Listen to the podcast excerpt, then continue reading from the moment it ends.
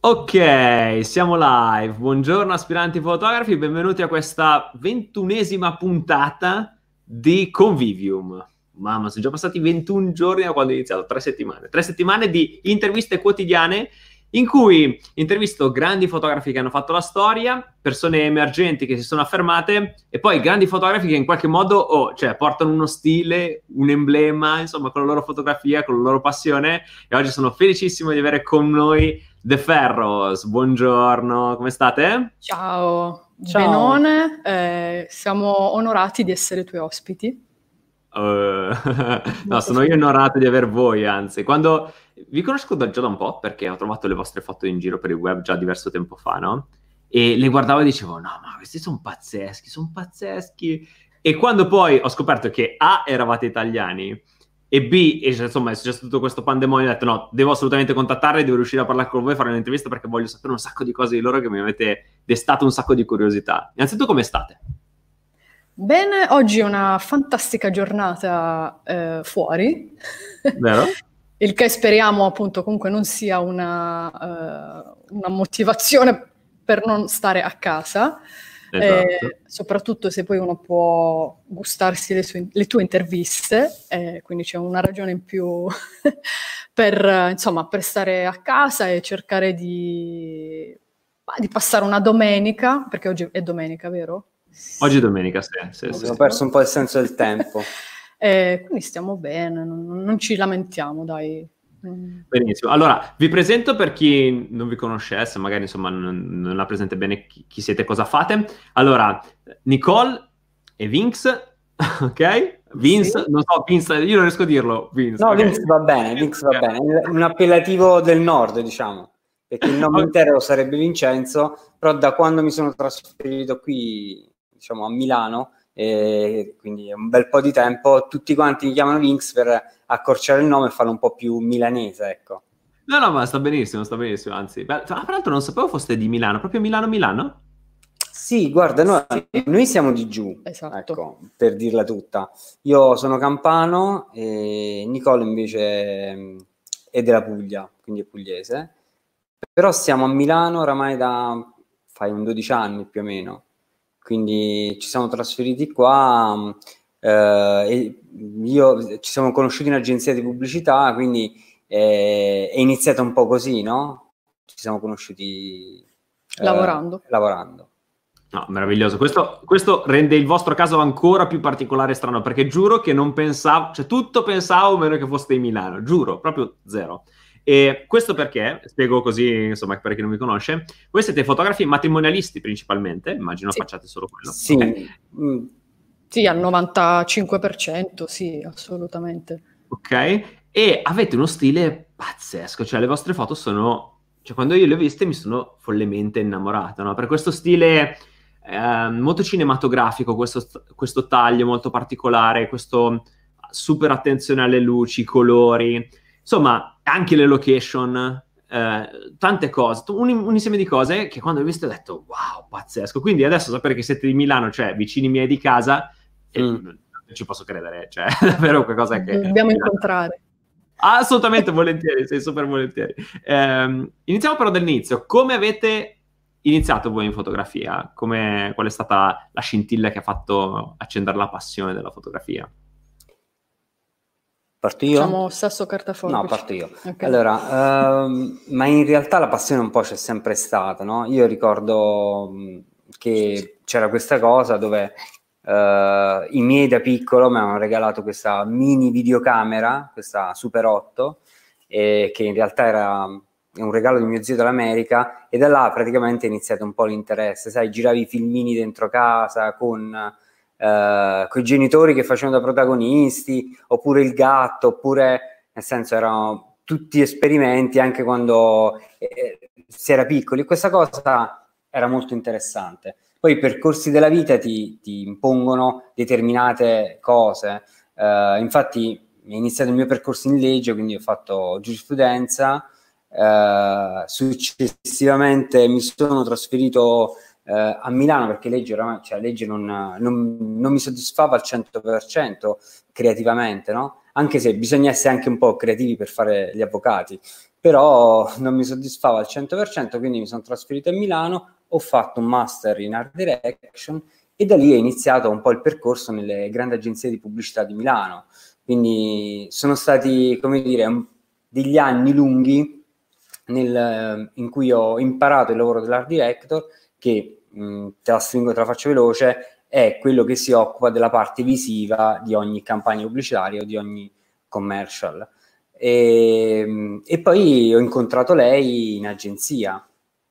Eh sì, io okay. ehm, diciamo non ho questa passione che si può far risalire all'infanzia per quanto riguarda la fotografia, nel senso che sì, mi piaceva fare foto, ma diciamo un po' come tutti, quindi eh, mentre Vincenzo già quando poi ci siamo conosciuti Uh, aveva un suo progetto di, soprattutto di fotografia paesaggistica, quindi mh, mm, diciamo che un po' la fotografia me l'ha fatta apprezzare in maniera uh, più consapevole lui. Uh, però appunto, come stavamo dicendo, ci siamo incontrati in agenzia pubblicitaria perché io poi invece, a differenza di Vinx Art Director, ero un copywriter quindi diciamo un po' colui o colei che si occupa della parte testuale, quindi della stesura, non so, per esempio della, del plot di, un, di, uno spot, la sceneggiatura, quindi eh, una parte poi complementare a quella che eh, diciamo è, riguarda la parte creativa di una... C'è, scusami, se vedi che si muove un pochino la, l'inquadratura, il gatto Meraviglioso. Che ha deciso di sabotare la sì, cosa. entrare in scena. Okay, Quindi diciamo che è stato un pochino galeotto il nostro matrimonio perché eh, diciamo ci siamo imbattuti nella ricerca di un fotografo che appunto raccontasse il nostro matrimonio e quindi abbiamo scoperto del tutto casualmente direi il mondo della, del wedding photography e di qui, insomma, abbiamo iniziato a conoscere un po' sì. di, di, stili che, che esistevano, di, di, fotografi. Perché giusto per fare un, un, passo indietro, quello di cui ci occupavamo prima erano sostanzialmente campagne pubblicitarie, no? Quindi eh, capisci che lo stile era totalmente diverso da quello che poteva essere eh, la fotografia di matrimonio. Quindi uno studio oppure in location, con luci, con uh, fotografi che si occupavano di advertising o di moda, quindi era qualcosa di, o di, dire, cinema. O di cinema molto lontano uh, dal nostro gusto visivo, ecco. Uh, e quindi poi abbiamo scoperto la fotografia di matrimonio, siamo arrivati alla fotografia di matrimonio con diciamo, una ricerca di fotografi semplicemente per il nostro matrimonio. E, ma intanto comunque con, io continuo a curare il mio fotografie di paesaggio o piuttosto dei ritratti. E, e, la proposta è venuta proprio da lei che mi dice ma guarda perché non ci mettiamo eh, sarebbe figo se noi provassimo a fare qualche altra cosa visto che a te piace la fotografia anche a me e proviamo a fare un salto a guardare altrove. Eh, sì, inizialmente essendo, eh, essendoci stata una fase in cui noi poi abbiamo chiaramente mantenuto seppur per non tantissimo il nostro lavoro, quello tra virgolette serio, diciamo, quello ufficiale, abbiamo avuto un periodo durante il quale eh, siamo stati in grado di dedicarci alla fotografia dei matrimoni, ma appunto nella, nell'idea, nella speranza di poter creare qualcosa di diverso Uh, rispetto, cioè sicuramente c'erano dei fotografi che a noi piacevano già tanto a livello di f- fotografi di matrimonio, ma ci siamo detti perché non proviamo a farlo alla maniera nostra, cioè non essendo appunto un'urgenza, non dovendo essere un lavoro che, sai, doveva essere fatto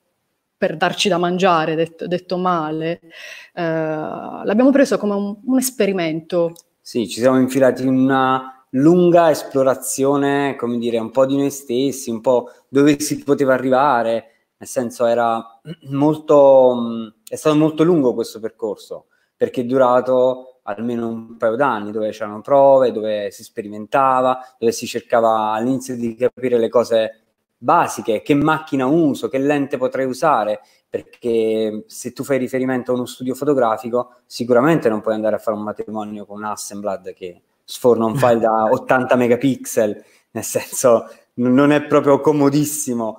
E, e quindi è partita una sorta di ricerca personale eh, alla fine quando sei là a cercare eh, la cosa che, che, vuoi, che desideri, ti rendi conto che eh, le cose ce le hai davanti agli occhi e non le stai guardando mh, in maniera uh, concreta.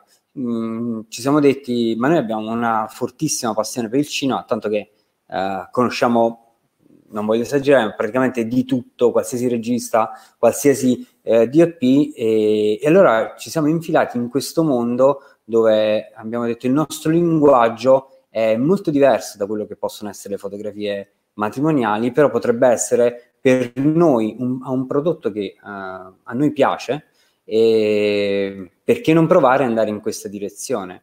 Quindi uh, in realtà non l'abbiamo fatto per il mercato, ecco, uh, l'abbiamo fatto semplicemente per noi, perché abbiamo detto una cosa che ci piace e proponiamo, facciamo questa cosa. Poi verrà? Bene, non verrà? Bene uguale, tanto comunque abbiamo un lavoro a supportarci, no? E quindi per un periodo di tempo abbiamo fatto due lavori, quindi eravamo di giorno in agenzia, un po' come Batman, eravamo di giorno in agenzia, eh, di giorno in agenzia eh, e quando uscivamo dall'agenzia eravamo a fare altro, i weekend eravamo fuori a scattare, tempo dedicato all'editing, tempo dedicato a, a studiare e, e, quindi è andata un po' così, no? Uh, finché ehm, non siamo arrivati a quello che poteva essere un, diciamo, un nostro stile, ecco. Ok, e questo quanti anni fa? Questo... Uh... Cioè, il, il, vostro incontro, dico, eh, quando vi siete incontrati avete iniziato, insomma, a indagare un po' nella fotografia? Mm, non tantissimo tempo fa, diciamo, rispetto un po' alla... alla... quello che uno... Eh, circa... 5... Quasi 5, 4-5 anni 5 fa. 5 anni fa, più o meno. Ah, pochissimo. Sì sì. E, ehm, diciamo che poi noi siamo uh, potuti diventare full time come fotografi di matrimonio da circa tre anni più o meno. Tre anni e mezzo, sì. Sì. Ah, ok, pensa che io sono più full time di voi. Incredibile se ci pensi. Guarda, è, guarda, eh, una, è una sì. cosa un po' strana, no? Perché noi quando raccontiamo questa cosa qua, tutti quanti, noi, cioè, un po' là, tubanti, perché comunque le persone dicono eh, ma guarda, io lavoro da 7-8 anni, da 7-8 anni, oppure da 5-6 anni. Uh, ci mette un po' in soggezione la cosa, ti, sono sincero, perché comunque, sai, uh, sentire una persona lavorato per così tanto tempo rispetto a te che sei un pilino più indietro, però mh, mm, noi ci siamo dati un po' una giustificazione, cioè nel senso, uh, magari non è il tempo da quando da quanto tempo lo fai, ecco, ma è come stai usando quel tempo. Uh, mh, molte volte noi abbiamo, mh, abbiamo anche addirittura pensato di smettere perché sai, le cose non venivano, non vengono subito, non vengono le cose che ti piacciono. Uh, però studiando praticamente sempre mm. e fotografando sempre per un periodo, abbiamo trovato la nostra strada che è il nostro metodo Uh, non credo che sia il metodo di qualcun altro, potrebbe esserlo. Quindi, cioè, non siamo mai stati i tipi di prendere la macchina e vado a fare delle foto per strada così. Ecco, vado a fare delle foto in un posto che mi piacerebbe fotografare. Sì, Io, sai, nella vostra storia, scusami, nella vostra storia ho trovato tre punti da quello che avete detto adesso che riscontro nella vostra fotografia. Carichi. Mm. Allora, il primo Vai. è la tua passione per i paesaggi perché comunque fate le foto in questi paesaggi sempre molto suggestivi, in cui tutto è molto bello, curato, fatto bene, cioè niente è lasciato al caso, ecco. E anche il contesto è sempre, come dire, di una certa rilevanza. La seconda cosa che ho notato è um, quando tu dicevi che hai, avete studiato cinema, vi è piaciuto un sacco il cinema in generale, così, questo si vede tantissimo nelle vostre fotografie, poi ne parliamo in modo approfondito, però già ve lo dico, ok, così. La terza cosa è quando tu mi dicevi, eh, Nicole, che hai, eh, in agenzia facevi una sorta cioè raccontavi le storie, ho capito bene? Cioè scrivevi sì. dei copioni, perché anche lì, per esempio, prima, proprio oggi, mi sono andato a rivedere il vostro sito, così ho detto vado a farmi una rinfrescata, e c'è eh, la coppia, con la, lui con la tromba e lei che canta. Sì, sì, sì, Cioè, quello è un film fatto a cioè proprio con una storia, con un inizio e una fine, anzi addirittura a capitoli, cioè, potrebbe essere, non so, tipo un romanzo, no? Perché ogni. Ogni, ogni, set, diciamo, è un capitolo diverso di una storia che si evolve, si svolge attraverso... E lì vedo proprio il racconto, ma non solo il racconto fotografico, proprio il racconto dal punto di vista anche come se fosse stato scritturato questa, questa cosa, no? E poi in realtà probabilmente non è stato così, però è, be- è stato bellissimo come, come, si svolgeva, no? E quindi queste tre cose che avete detto in questi pochi minuti, già io le rivedo tantissimo nella vostra fotografia. E quindi penso che, e se è vero come è vero che fate foto da poco, è vero come è vero che però avete un bagaglio non solo di cultura, ma anche di preparazione che sono tutte quelle cose che non pensavate che potessero tornarvi utili per la fotografia, ma che quando vi ci siete ritrovati avete detto, eh, però io sono eh sì. qui perché ho già fatto tante cose dietro, no? Sì, io eh, non so se credere al destino, cioè non so se certe cose accadono per un motivo, però non, è innegabile il fatto che, sai, avere eh, avuto a che fare per tanti anni con certe eh, dinamiche che sono proprio quelle dell'agenzia pubblicitaria e nel momento in cui si vanno a fare gli spot, banalmente, diciamo che è un po' una versione mini di come fare un film, un lungometraggio, ecco. E quindi, eh, diciamo, dalla, da, dall'idea, quindi da, proprio dalla trama, diciamo così, eh, alla stesura, poi della, chiamiamola sceneggiatura, Uh, poi nella decisione del, di quale regista è quello che meglio potrebbe interpretare questa, questa, idea e poi tutto quello che ne viene dopo è chiaramente un, un bagaglio molto prezioso che noi portiamo uh, quasi sempre, insomma, che, eh, a cui attingiamo costantemente e molto spesso anche senza neanche rendercene conto, questo un po' succede. E questo anche di conseguenza porta con sé una conoscenza della materia, nel senso che, come diceva un po' Vinx, sì. Oddio, non è che possiamo conoscere tutti i registi esistenti, forse, della, de, della però... storia del cinema, però eh, ci nutriamo quotidianamente di cinema, che sia dal vedersi uh, anche film magari più vecchi o più così un po' sconosciuti a, alle cose insomma, più, più, più, commerciali, ma non riusciamo a fare a meno di questo e a volte diciamo che non ce lo godiamo neanche forse più come una persona normale, come un, insomma, uno spettatore tipico, perché diciamo c'è questa uh, spasmodica uh, analisi che, che, che, si fa inevitabilmente quando, quando, si guarda un film con gli occhi de, del fotografo.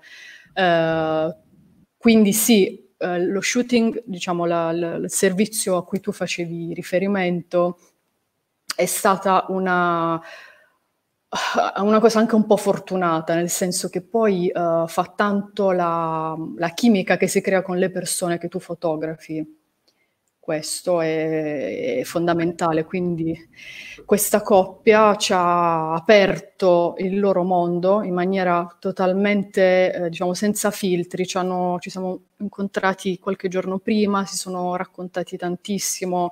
Uh, sono appunto due musicisti molto belli, molto giovani, molto in gamba, il che aiuta sicuramente eh, praticamente ci hanno permesso un po' di eh, raccontare la loro storia, che è quella, diciamo, loro sono appunto una coppia di ehm, jazzisti che girano il mondo e quindi già di per sé, come dire, si portava dietro tutta una... Uh, un po', po di, uh, di, di, dettagli molto belli da raccontare per un regista, per un fotografo. Quindi diciamo la, la materia prima era direi molto buona. Sì, sì, è così. Uh, però.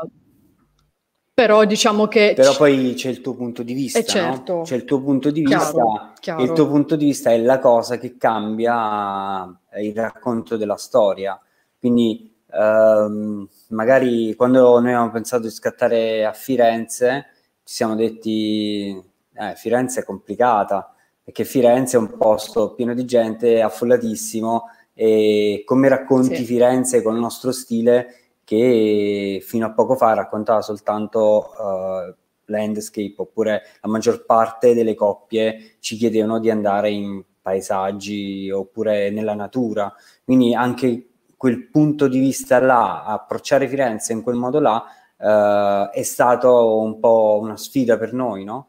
E anche questo mh, abbiamo maturato la consapevolezza di dire, ecco, però una città raccontata in questo modo uh, per il nostro stile è, è più è, cioè, interessante per noi. Uh, ovviamente ci sono uh, tante piccole sfumature che poi uh, non si possono andare a porre negli occhi di un'altra persona, perché sei tu col tuo bagaglio, con le tue esperienze e quando hai la macchina tra le mani vedi una determinata cosa. noi ce lo diciamo sempre, qualsiasi altro fotografo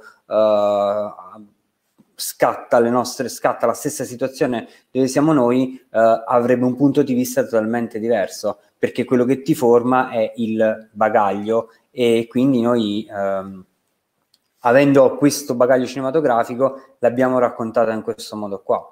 Quindi mh, è, è tutto giusto quello che dici. Sempre anche in questo shooting c'è un'attenzione, come tutti gli altri sicuramente, però c'è quella che ti ho detto prima, che è un'attenzione maniacale per la luce, per, per, per tutto quello che riguarda il mood, anche per, per i colori, perché esatto.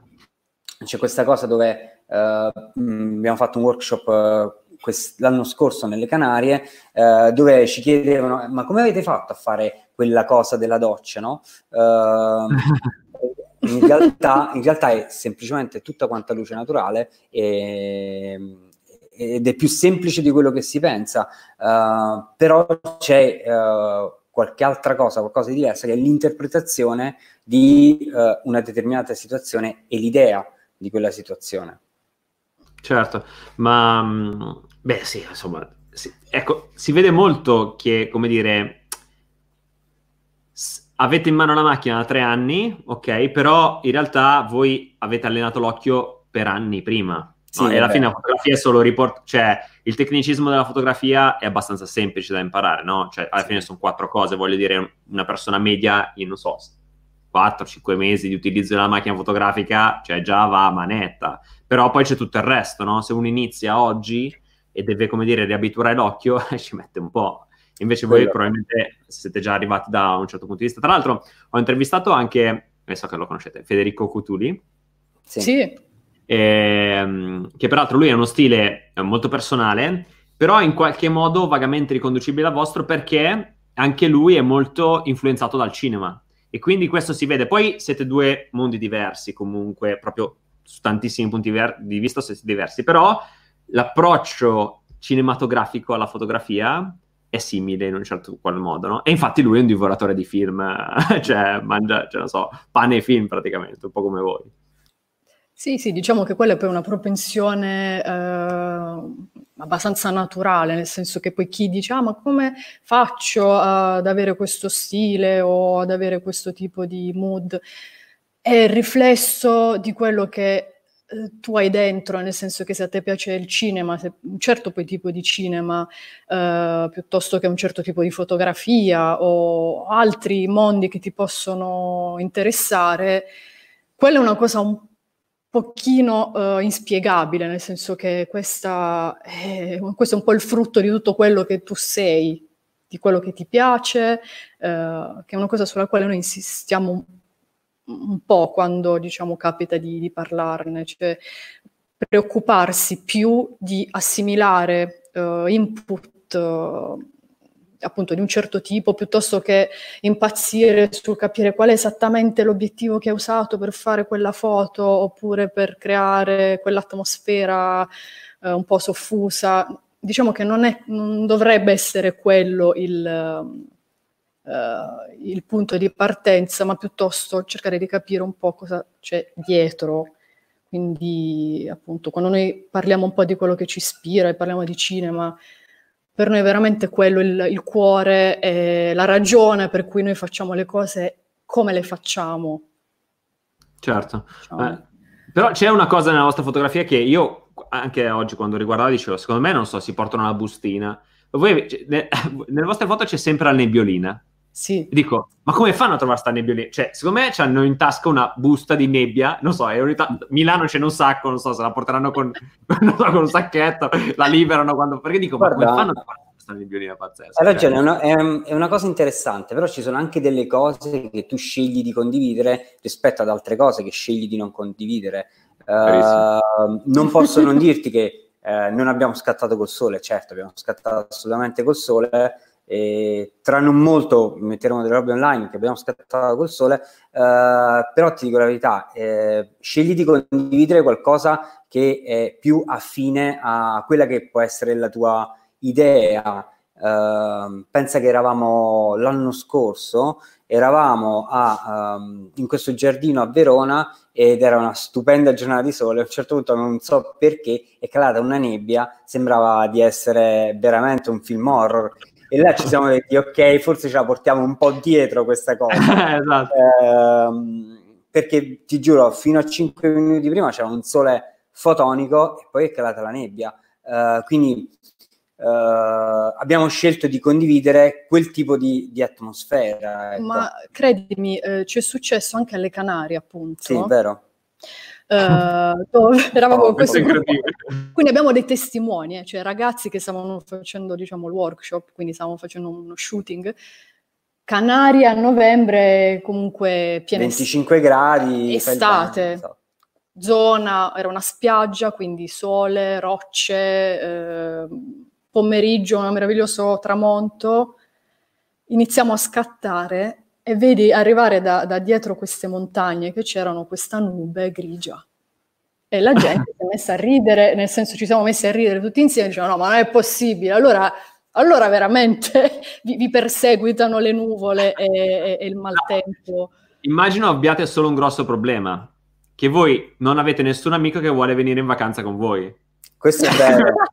L'unico problema. Ecco perché. Questo è vero.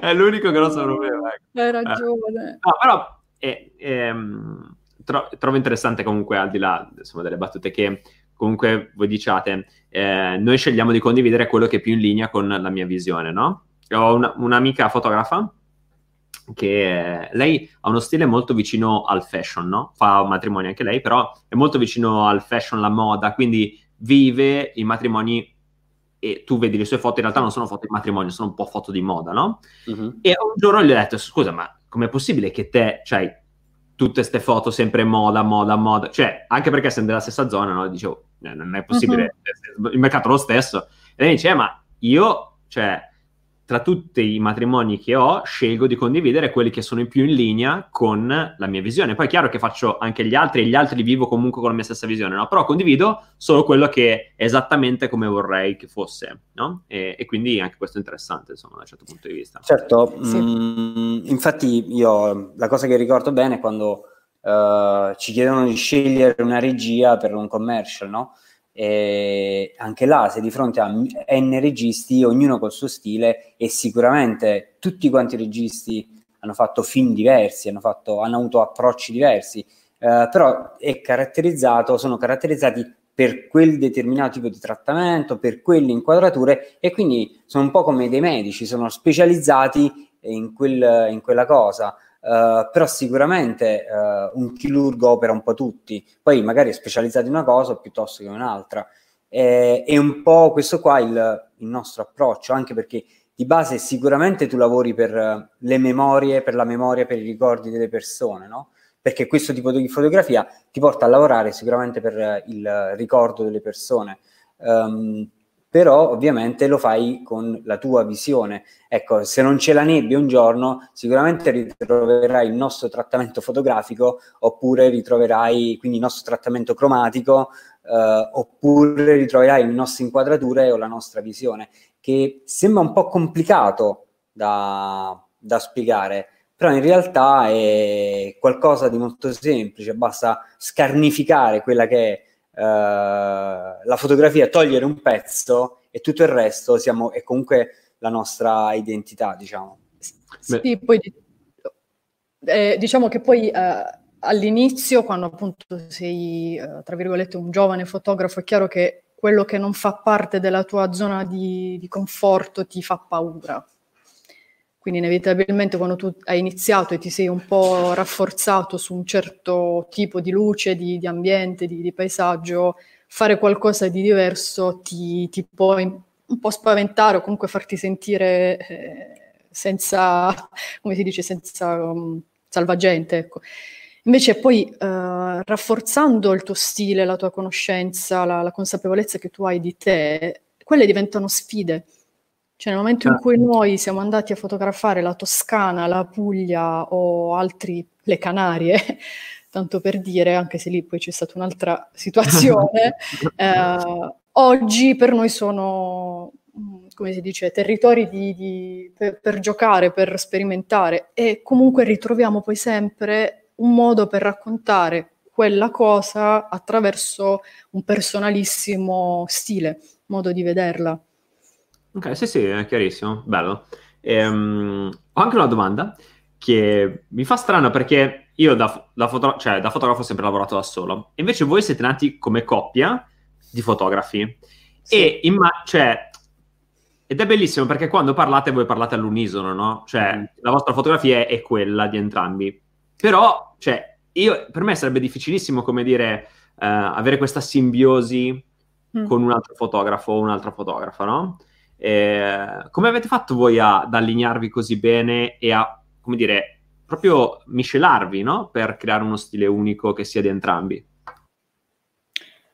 Allora, sicuramente abbiamo una visione molto simile delle cose, quindi proprio a livello di gusto, Mm, siamo molto affini questo sicuramente, anche perché se no non sarebbe stato possibile essere uh, così come siamo. Le discussioni, contrasti, piccoli, grandi battibecchi, quelli ovviamente ci sono perché è normale. sono comunque sempre formativi, anche se in quel momento lo vorresti uccidere con le tue mani o la vorresti uccidere con le tue mani, eh, poi vedi che anche lì certe cose succedono perché portano a, a, un tipo di crescita che forse se magari fossimo soli, quindi non essendoci un confronto con una persona che comunque appunto condivide con te la, il modo di fare, eh, non, non avresti. Quindi è un plus sicuramente, però c'è anche da dire che noi avendo iniziato così non sappiamo come sarebbe diversamente, quindi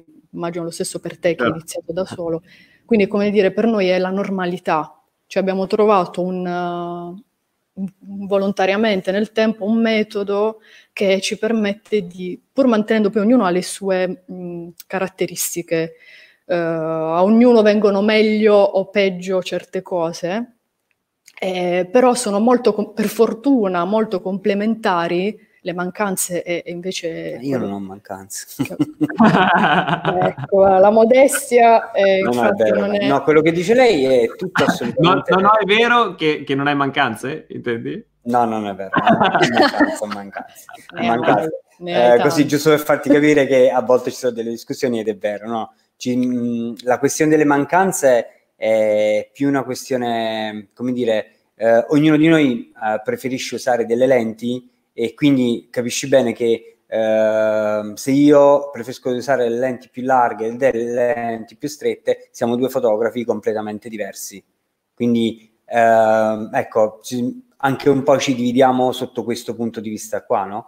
Eh, ognuno ha delle preferenze e c'è un accordo di base, ma non scritto e neanche verbale, dove sappiamo perfettamente cosa uh, piace uno e cosa piace all'altro. Quindi alla fine la sintesi di tutto è il racconto di una storia più o meno uh, come la vedi. Uh, delle volte non sappiamo manco dire qual è la foto dell'uno e qual è la foto dell'altro. Questa è una cosa molto carina da dire perché eh, entrambi usiamo l'85 oppure entrambi usiamo degli zoom e, ed è carino perché quando guardiamo le foto delle volte eh, se non c'è scritto di chi è la foto eh, non sappiamo dire se è la mia o la sua, quindi, quindi siamo molto uh, in simbiosi in questo senso. Poi qua. Vinx non parla, o meglio, parla un, un, inglese molto basico, mentre io lo parlo un po' meglio, eh, quindi se non fosse per me tu praticamente non, non comunicheresti con, con i clienti che... Diciamo che anche questa è un'altra cosa.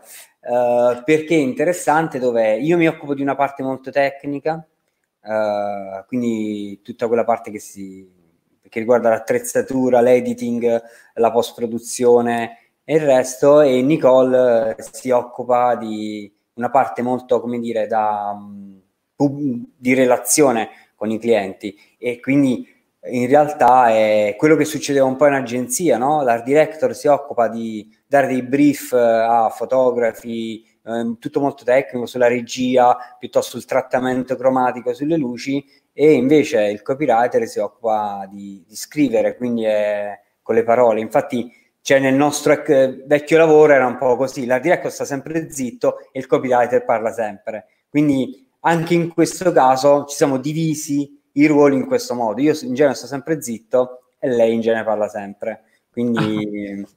ah, meraviglioso però che abbiate trovato... Cioè non è facile perché quando sei da solo devi imparare a, come dire, mm. affilare i punti deboli e, come dire, cercare di sopperire alle mancanze, no? Chiaro che lo facciate anche voi, ovviamente, però è diverso quando sai che su quel punto lì c'è lei o su quel punto lì c'è lui, dici, vabbè, io mi sollevo da questa cosa, posso concentrarmi di più nelle cose in cui sono davvero bravo e quindi performare meglio in un certo punto di vista. Quindi fighissimo, fighissimo. Anche perché, scusami, nei, no, nei ma... matrimoni...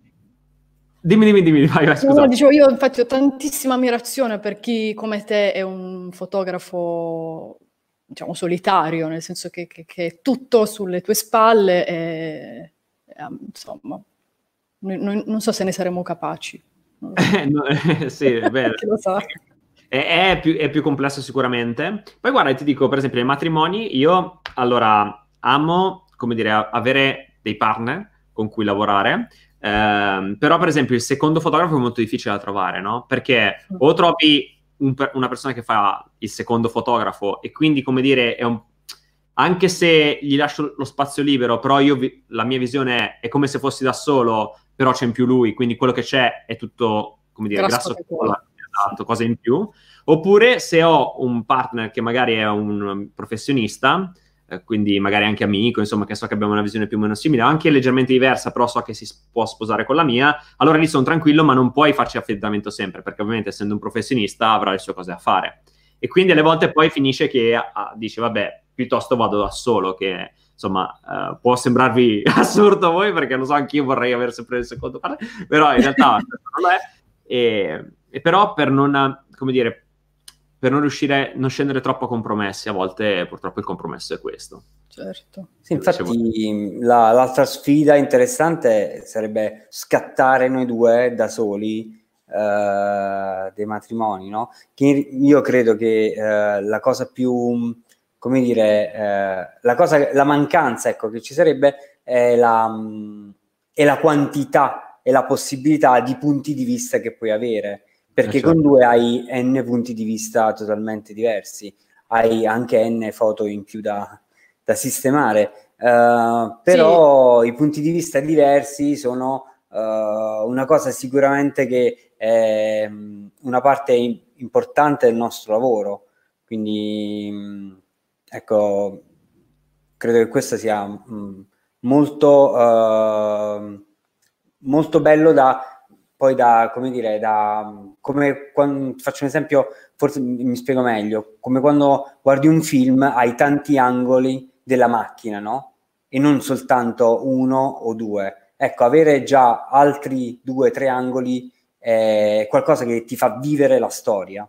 Ah, oh, interessantissimo. Eh, infatti credo che insomma, da questo punto di vista un po' invidio questa cosa perché soprattutto quando hai un partner che è sempre lo stesso con cui hai creato, come dire, un team molto forte, eh, vai su un altro livello. Sì, sicuramente questo è vero. E adesso la domandona delle domandone, perché De Ferros? È facile. è strafacile per noi ovviamente che, che lo sappiamo, perché uh, lui si chiama Vincenzo Ferrara e io mi chiamo Nicole Roscini. Quindi Fer, Ferrara, Ross, Roscini. Ok. Ferros. Ok, ok. Un, un match di queste lettere, delle prime lettere, della, tre lettere dei nostri cognomi. Ok, beh sì. Eh, effettivamente non era poi difficile, però però non sapevano. Eh, certo, certo. No, però è interessante anche il fatto che voi vi siate chiamati con un nome, una terminologia inglese. Infatti, io dicevo di voi che ehm, quando vi ho conosciuti, mai aver pensato foste italiani. Sì. È stata una eh, scelta questa? Anche per il nome, dici tu, quindi. Sì, esatto.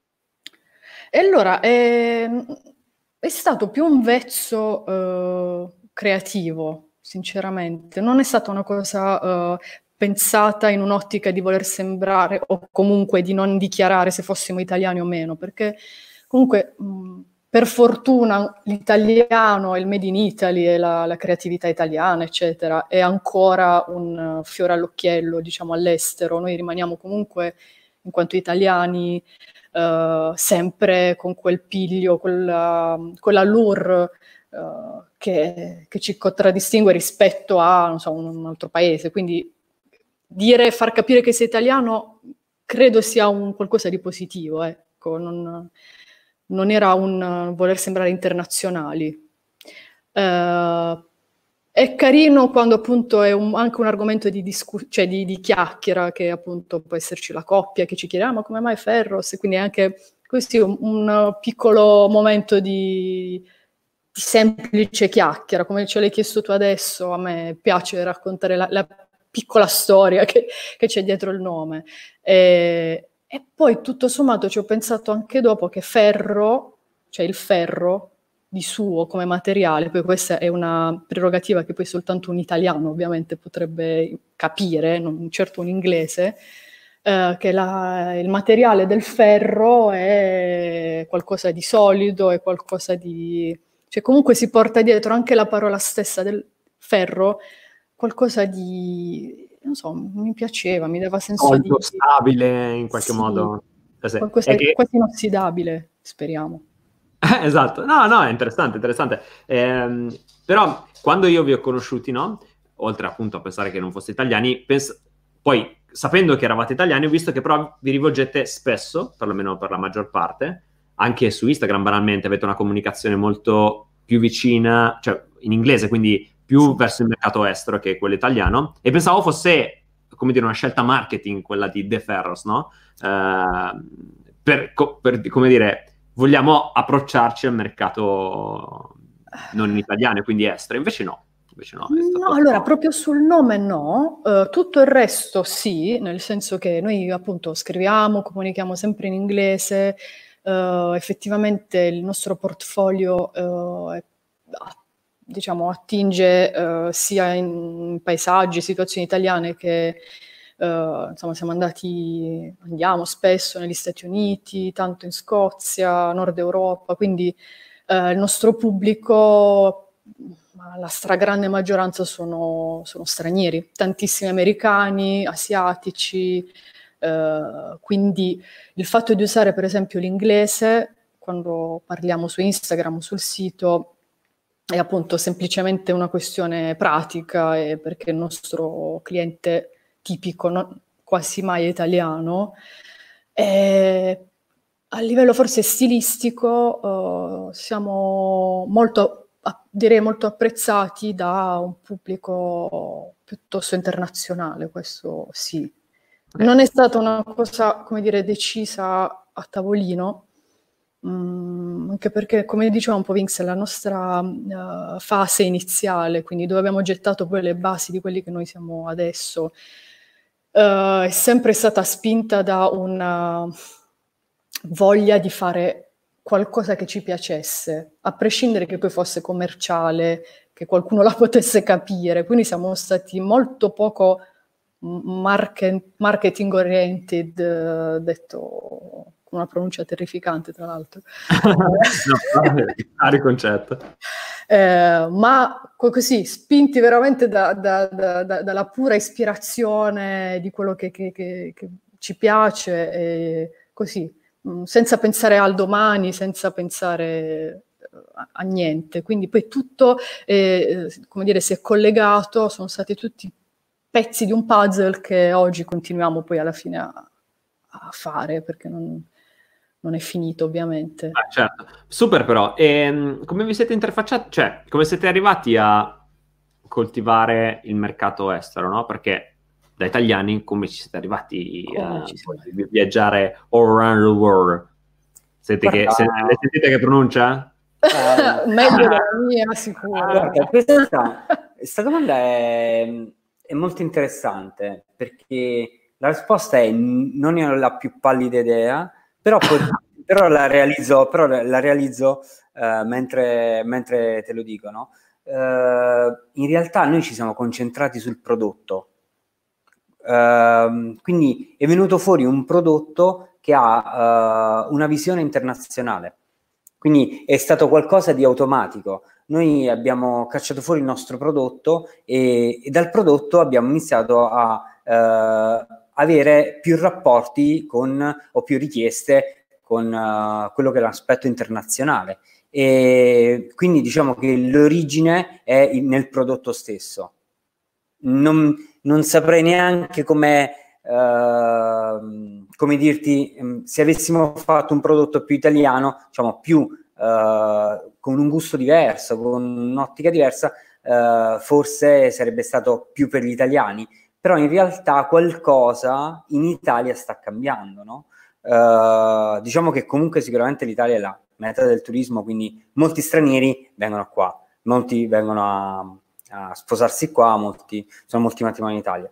Uh, quindi, e, e, sì, aggiungo anche che il prodotto nostro, diciamo, di punta è un po' il, l'elopement cosiddetto, no? Quindi sono questi, ho, ho anche detto destination wedding, quindi sono soprattutto mm, diciamo delle situazioni molto intime dove spesso magari c'è anche solo la stessa coppia, quindi senza tutta la, la ciurma di, di, di, ospiti e di invitati e eh, che appunto vanno a sposarsi in mete esotiche o comunque luoghi lontani da casa, la, la cosiddetta fuga, la fuitina di una volta, che è un concetto abbastanza nuovo per un pubblico italiano, mi viene, da dire. Cioè, mm, diciamo che l'idea di matrimonio che ha un italiano, noi compresi, mm, è quello ancora un po' tradizionale, cioè ci si sposa dove la sposa è nata o comunque ha vissuto, almeno al sud c'è un po' questa tradizione che non so se è anche una cosa che... che, sì. che, eh, sì, sì, sì, sì, è una tradizione piuttosto radicata. Vero. E quindi è proprio il concetto di sposarsi uh, facendo appunto un mini viaggio o una, una mini fuga d'amore uh, in un altro paese, addirittura senza i parenti, è una cosa un pochino rivoluzionaria, diciamo, per, per gli italiani. Quindi magari anche per questo uh, questa è una cosa molto più evoluta e che si è andata man mano svilupp- diciamo, è diventata quasi un, una cosa normale per gli americani soprattutto, eh, di venire in Europa, per esempio, appunto in Italia, in Scozia. Mm, quindi probabilmente la risposta è anche in questo, cioè proprio live- a livello di trend eh, il prodotto che noi offriamo è una cosa molto ben conosciuta da un pubblico straniero, probabilmente. Okay. Ma um, ho un po' di domande su questo. La prima è, voi siete partiti e immagino che non siete andati a fare le prime foto, non so, sulle Dolomiti con la nebbiolina, tutto cinema, no, cioè immagino che abbiate, come dire, fatto una serie di servizi e pian piano levigato, no? Ma come, come avete organizzato poi la cosa? Nel senso, Uh, se una coppia viene da voi, siete voi che proponete la location, siete voi che proponete uh, tutto e strutturate tutto, oppure loro dicono, ah, io voglio farlo qui, a cadrezzate. Allora, ci sono uh, tutte e due le cose, nel senso ci sta sia la coppia che è atterrata, per nostra fortuna, sul nostro sito, e quindi è una coppia di, facciamo finta, di americani che si sono innamorati delle Dolomiti, vedendole su... Tanta gente proprio non conosce alcuni paesi finché non ha visto le foto, per assurdo. Cioè, eh, abbiamo avuto coppie che non sapevano delle Dolomiti italiane, cioè delle Alpi italiane, e ci dicono, ah, eh, ci piacerebbe tanto venire in Italia e farci delle foto lì. Quindi alcuni addirittura sono proprio ispirati da, dalle stesse foto, che per noi è un... Sì, delle volte abbiamo ricevuto delle mail dicendo noi vogliamo queste foto, dove, si, dove ci dite di farle, noi, noi veniamo. Sì, questa diciamo è la, è la versione estrema, perché in effetti è, è, a noi fa piacere che appunto le nostre immagini comunichino così tanto da, da, da richiamare addirittura una coppia proprio a venire lì perché ha visto quelle foto. Oppure ci sono persone che hanno deciso, per esempio, di andare in Scozia a farsi il loro elopement e quindi avendo visto le nostre foto fatte anche lì, ci chiedono di, uh, insomma, di raggiungerli o di, di, di essere lì, oppure ci sono alcune coppie che ci chiedono noi vogliamo, noi ci siamo innamorati del vostro stile, dove pensate che possa essere, ripeto, siccome spesso sono americani, sono un po', come dire, disposti, perché per loro è andare in Europa, no? Cioè per l'americano una volta che viene in Europa, l'Europa è un unico blocco, ah, certo. poi, uh, per loro è un po', tra virgolette, indifferente se è la Scozia piuttosto che le Dolomiti o altrove, quindi lì in quel caso ci chiedono proprio esplicitamente un, una, un consiglio dove andiamo a fare le foto. Okay. E, quindi è, è, varia, veramente ci sono tanti casi diversi. Ok, e quanto dura un servizio del genere? Perché a me sembra, soprattutto per esempio da alcuni che ho visto, che non è tipo non so, un pomeriggio, a volte è proprio più giorni, no? È più strutturato eh, eh, sì, a volte un paio, anche mm. un paio di giorni. Sì, questa è una cosa che poi dipende un pochino anche dalla coppia, no? uh, perché ovviamente uh, loro hanno uh, in programma magari di fare un giro a Firenze e hanno voglia di farsi scattare le foto, quindi magari ti, ti buccano per un giorno e poi ti buccano anche per il giorno successivo che è il giorno del, del matrimonio. quindi in realtà eh, dipende molto dalla coppia. In genere ci sono coppie che ci buccano per due giorni consecutivamente, eh, oppure ci sono coppie che ci bucano soltanto per una giornata più o meno. E quindi è, la durata è quella di una giornata e quella di una giornata di, lavoro. Poi mh, dipende un pochino anche uh, cosa, cosa, c'è. Uh, magari se c'è la coppia e anche altre persone, ci sono, c'è un'ora di due ore di spostamenti, sai, si prolunga un po' il servizio, però più o meno è una giornata di lavoro.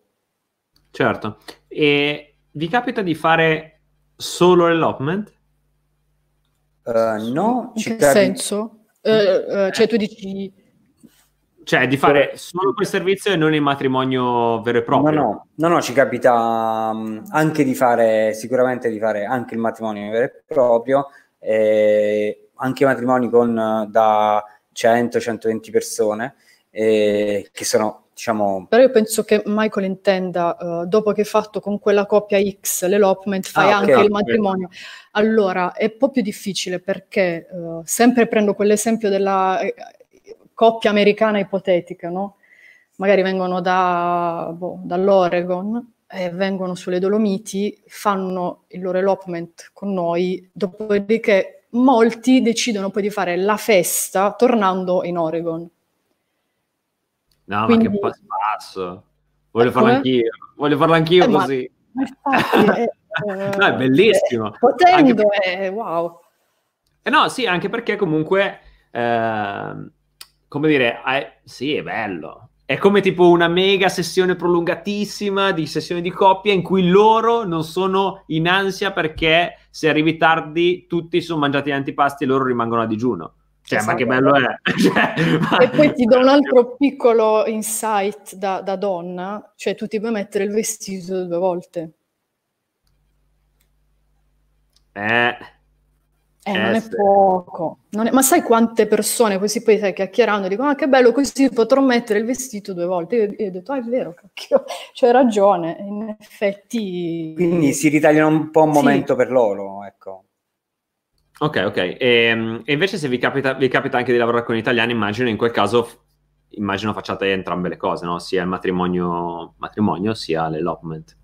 Eh, beh, sì, allora nel caso ti dico, uh, ci sono state alcune coppie italiane che ci hanno, de- ci hanno proprio chiesto come funziona cioè dice come mai ci sono foto dove non c'è il matrimonio, quindi noi se volessimo fare queste foto, insomma noi le abbiamo raccontato, come ti raccontavo prima un po' l'idea dell'elopement, e una volta che hanno capito che esiste questa possibilità, eh, diciamo ci siamo poi organizzati, anche se loro non si aspettavano di fare due cose separate, eh, sono stati aperti nel, nell'idea appunto di, di suddividere magari dividi, che ne so, la parte della, di coppia, non la fai più durante il matrimonio, quindi sono liberi di starsi con i loro amici e parenti tutta la, l'intera giornata, perché poi la parte di coppia sanno che la faremo insieme o prima o dopo. In un giorno dedicato. Eh, in un giorno a parte. Certo. Quindi, certo, certo. Sono nuove, io penso siano un po' dinamiche che vanno un po' diffuse e fatte conoscere alle coppie italiane soprattutto, perché a volte basta semplicemente eh, saperlo per una coppia per farsi venire in mente la... Insomma, per essere disposti a, fa- a farlo.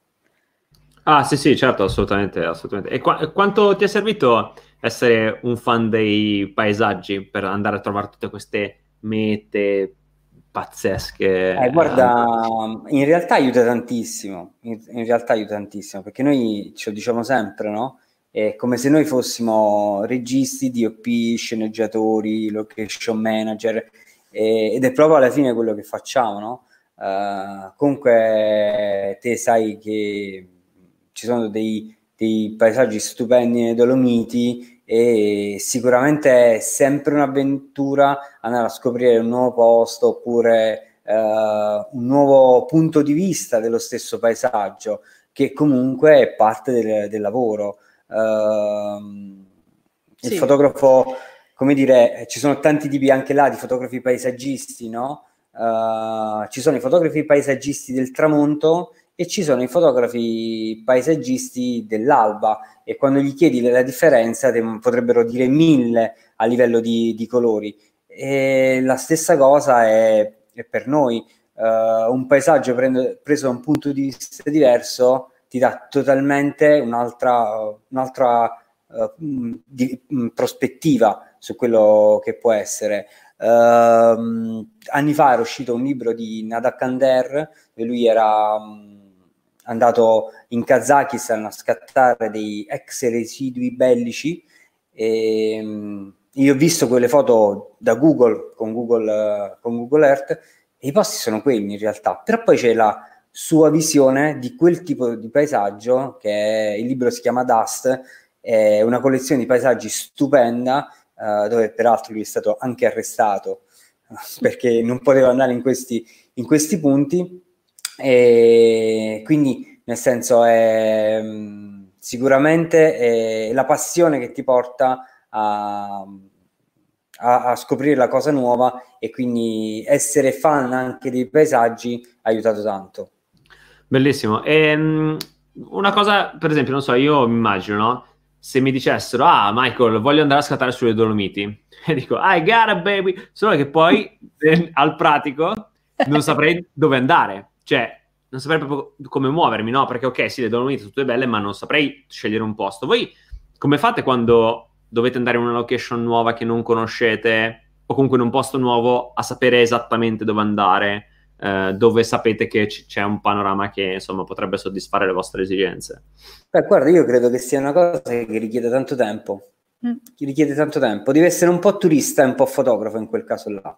Quindi devi prenderti il tuo tempo e andare semplicemente a fare scouting. Quindi, ah, che quindi vai prima. Certo, sempre. Certo, Questa è una, una cosa sì. che facciamo sempre, andiamo prima eh, con le idee ben chiare di quello, di quello che vorremmo, ecco.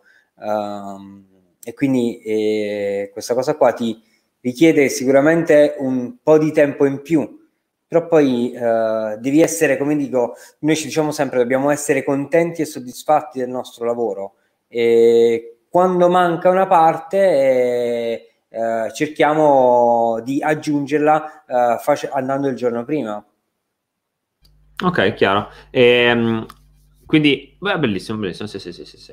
Uh, ho capito, ho capito. No, stavo pensando se andasse, no, perché nel meta, nel meta stavo facendo ragionamenti. Cioè, ehm, volevo capire se andavate proprio in una seduta a sé stante, tipo, non so, una settimana prima andavate lì un paio di giorni a fare un giro, magari tra di voi così intanto guardavate, oppure andavate un paio di giorni prima del, dell'evento che poi dovrete andare a scattare? Guarda, a volte andiamo anche il giorno prima. Se più o meno abbiamo un'idea chiara, andiamo anche il giorno prima. Cioè, se sappiamo, uh, se conosciamo il posto, andiamo anche il giorno prima. Uh, se invece il posto è totalmente nuovo, preferiamo andare uh, anche un paio di giorni prima. Ok, ok, chiaro. Uh, perfetto. E, um, ok, quindi vi siete interfacciati appunto a, a, questo mondo, che peraltro trovo che sia interessantissimo. Ecco, e, per esempio, toglietemi questa curiosità. La coppia, quella con la, tro- la tromba, lui e eh, lui con, eh, cioè, lei con il microfono che cantava, no? Sono italiani, vero? Loro sono di origine, eh, sono italiani ma non hanno origini italiane. Ah, ok. Eh, lui è svedese, lei era croata. Sì, beh... Sì, comunque Est Europa. Lei. Ah, ok. Ah, sì. ok. No, perché ho visto che scrivevano la lettera in italiano. Sì, sì, sì, sì. No, ma ah, sono okay. italiani, parlano italiano, eh, è tutto, okay. diciamo... Cioè, capito che stalker, sono andato a vedere se la lettera... Stiamo molto attento, questa cosa, questa cosa molto stiamo molto attento. eh, e di loro avete fatto il matrimonio anche? Eh, il loro matrimonio vero e proprio, con... no, loro non l'hanno proprio fatto, cioè nel senso loro si sono sposati in quella situazione, poi hanno fatto, penso, registrazioni al, al comune, insomma, poi hanno fatto le, le, sì, la formalità le carte ufficiali. legale l'hanno fatta al comune. Ah, bellissimo, super. Sì. E, um, quanto incide la post-produzione nella ricerca del vostro stile? Uh, quanto è importante per voi? Allora, Mm, la post-produzione è importante uh, quanto ti riesce a dare la, eh, il mood di quello che vuoi trasmettere. Uh, però se io um, ti dovessi dire uh, il 90% delle cose si fanno in scatto. Non puoi pretendere da, dalla post-produzione di sistemare delle luci, puoi, siste- puoi pretendere dalla post-produzione di sistemare una bruciatura, ma è, com- è, complicato dire guarda io ho il tramonto però voglio fare eh, la mattina a mezzogiorno eh, diventa, diventa difficile. Uh, infatti c'è questa domanda che è abbastanza di- ricorrente ma a tutti i fotografi uh, è complicato uh, per una persona che inizia a dire guarda il bilanciamento del bianco è questo e questo e poi queste sono le regole magari vuoi dare un bilanciamento del bianco più creativo, ma è una cosa che, che sta a te. Ecco, uh, sicuramente la, la, luce che scegli è quello che poi ti farà la foto finale. Ecco, non puoi cambiarla in post.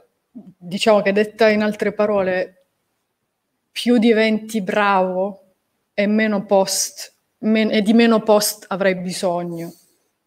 Certo. La dico in maniera forse un po' troppo elementare, cioè troppo... No, però c'è una cosa da dire che è mh, importante, no? Se tu pensi che un fotografo di matrimonio più o meno, cioè noi, eh, non so gli altri, però noi consegniamo tra le 5 e le fai 600, 650 foto più o meno, poi dipende, diamo, eh, però non si potrebbe pensare di fare una post-produzione ad ogni singolo scatto eh, in maniera, eh, come dire, metodica, uh, perché sennò mh, non sarebbe possibile consegnare i matrimoni.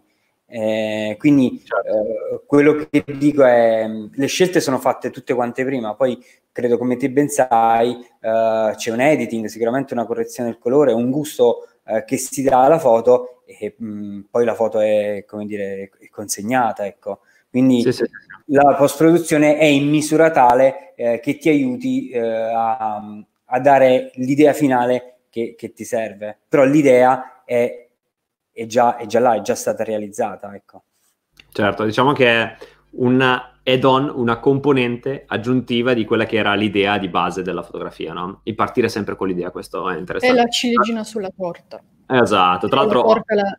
Ci, ci, deve essere, cioè, la devi aver fatta. Certo, eh, infatti la promessa di tanti che vendono i preset no? è tipo metti questo preset, la foto diventerà fighissima e non è proprio così, cioè devi avere la foto fighissima e allora la farei diventare fighissima plus forse, però non è sì. proprio esattamente così. Guarda, poi c'è il, uh, il, tunnel dei preset, no? Noi per esempio abbiamo scelto di non vendere, sì, poi noi abbiamo scelto di non vendere il nostro preset. L'ho vista questa uh, cosa. Mm, anche perché se io dovessi dirti, noi abbiamo un preset, io dico, noi abbiamo dei colori che ci piacciono, sicuramente, uh, però se io uh, volessi venderti un preset, non so cosa, cosa vendere, perché non so nella, qual è la, il tuo uh, apporto creativo che vuoi dare. Ci, ti faccio l'esempio, ci rifacciamo sempre le foto magari uh, della, della, doccia dei, dell'ultimo progetto che abbiamo pubblicato. Uh, l'idea era un po' quelli, quella di tenerli sott'acqua, no? Uh, in, in, quella situazione. Ecco, io non credo che un altro fotografo in questo preciso momento potrebbe applicare lo stesso preset in una situazione uh, totalmente diversa, anche perché se applichi quel preset avrai dei colori totalmente diversi. Quindi ah, anche là, uh, come dire, mh, io sono un po' contro all'acquistare il preset. Uh, perché anche quella è una tua esplorazione personale, complicatissima, molto difficile, uh, perché il preset è il collo di bottiglia di quello che scatti. Il preset non risolve la foto che non ti piace, il preset sistema qualcosa a livello cromatico, qualcosa, non, non stravolge totalmente la foto. Ecco, sicuramente ci sono i fotografi americani che uno, usano preset molto caldi, uh, applicare lo stesso preset in una situazione che potrebbe essere la Norvegia darebbe un, totalmente una, un aspetto diverso, anche perché c'è una luce diversa. Quindi è interessante anche lavorare sul preset, perché certo. lavorare sul preset ti dà la, la padronanza del uh, totale della, della, fotografia. Ecco. Certo, tra l'altro fatto un'intervista a Simone Poletti, eh, che è post, fotografia professionale e insomma lui fa il post produttore di, di, lavoro, proprio questo, e quindi insomma abbiamo avuto modo di investigare questa cosa a fondo, però è interessante anche una prospettiva dai fotografi, no? Perché poi eh, è bello vedere come i fotografi siano in linea con i post produttori professionali e un po' in linea tra tutti, no? Cioè tutti dicono alla fine comunque conta sempre lo scatto, la post produzione è quello che in qualche modo leviga, no? Eh, l'altro esatto. giorno lo dicevo, ieri sera visto che Toscani mi ha detto eh, se vuoi diventare un bravo fotografo devi uh, studiare arte, allora la sera ero su, ho sono guardato Piero Angela che parlava di Canova, tipo, però è interessante, e diceva che um, per liciare le sue statue lui usava addirittura la paglia, tu immaginati, no? Cioè questo statue di marmo le lisciava con la paglia e alla fine mm. il preset è la paglia in qualche esatto. modo, no? Cioè, è stata già fatta e la paglia che tu vai lì a dare, cioè non che non fosse una bella statua senza, ovviamente, però è la ciliegina sulla torta, ma di fatto tu guardi la statua, non guardi il preset, ecco. Certo, poi eh, noi ce lo dicevamo l'altro giorno, eh, quando tu hai eh, Caravaggio e Van Gogh hanno colori totalmente diversi, no? Perché sono due pittori totalmente diversi, hanno, e quindi diciamo che eh, avere ehm, Caravaggio e Van Gogh è un plus perché ognuno ha il proprio preset. Ecco, se la, se la vuoi mettere così. Uh, Caravaggio scatta in degli ambienti un po' più uh, moody, uh, Van Gogh aveva un altro tipo di, di visione. Ecco, quello può essere un po' il, l'idea da cui puoi partire per il preset oppure in base all'ambiente dove scatti, però come dici te, il sì, è la paglia o è giusto la, la messa a punto, ecco. Però anche questo discorso appunto del capire questo discorso che stiamo facendo è anche una cosa a cui ci arrivi secondo me un po' col tempo e l'esperienza. È un certo. po' una, um, come dire, un, un qualcosa che spesso ci viene chiesto e detto, però poi magari se inizi un po' a chiacchierarne con la persona, uh, lei stessa ti dice che è un po' all'inizio, oppure che ancora non ha avuto, uh, insomma, manca un pochino quella consapevolezza che poi ti porta ad avere questa piena coscienza che appunto la, la posta è la famosa ciliegina. Diciamo, è certo. quasi una cosa per gradi. Chiaro. Ehm, domanda tecnica. Voi avete Instagram con, non so, quante foto? Eh, sai ma... che non lo so, forse 42, una quarantina, 43, una quarantina. quarantina. Quarantina, E avete sì. 100 milioni di miliardi di followers. Magari. no, no, però... 100 milioni di miliardi, però... Eh, sono... Adesso così a spanne, mi pare di aver ricordato numero più, numero meno.